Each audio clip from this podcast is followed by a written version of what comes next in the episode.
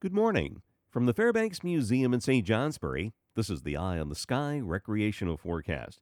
We do have some early morning clouds northeast and west of Montreal into the Adirondacks, but the balance of the day mostly sunny. Highs will be in the 20s north, 30 to 35 south, so a very comfortable, a very typical winter afternoon.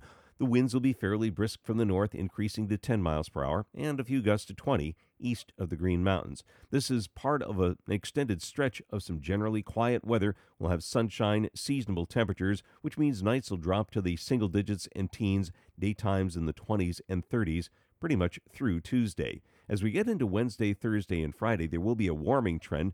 There'll also be an increase in clouds, but highs will warm into the 30s Wednesday and mostly some 40s for Thursday and Friday. For the mountains today, you can look for a few clouds northeast and over the northern Adirondacks to start, but becoming mostly sunny. There'll be a moderate north wind, 20 to 35 miles per hour, gusting over 40 miles per hour on top of Mount Washington. Temperatures generally in the 20s at 4,000 feet, teens at 6,000 feet. A few degrees colder tomorrow. Winds continued moderate from the north and northeast, 20 to 40 miles per hour, and that'll create wind chills generally in the single numbers in teens below zero. By Tuesday, temperatures will ease up a little bit and the winds will diminish.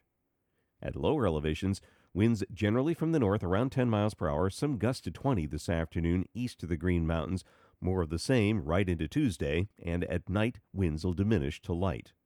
I'm meteorologist Mark Breen with an eye on the sky.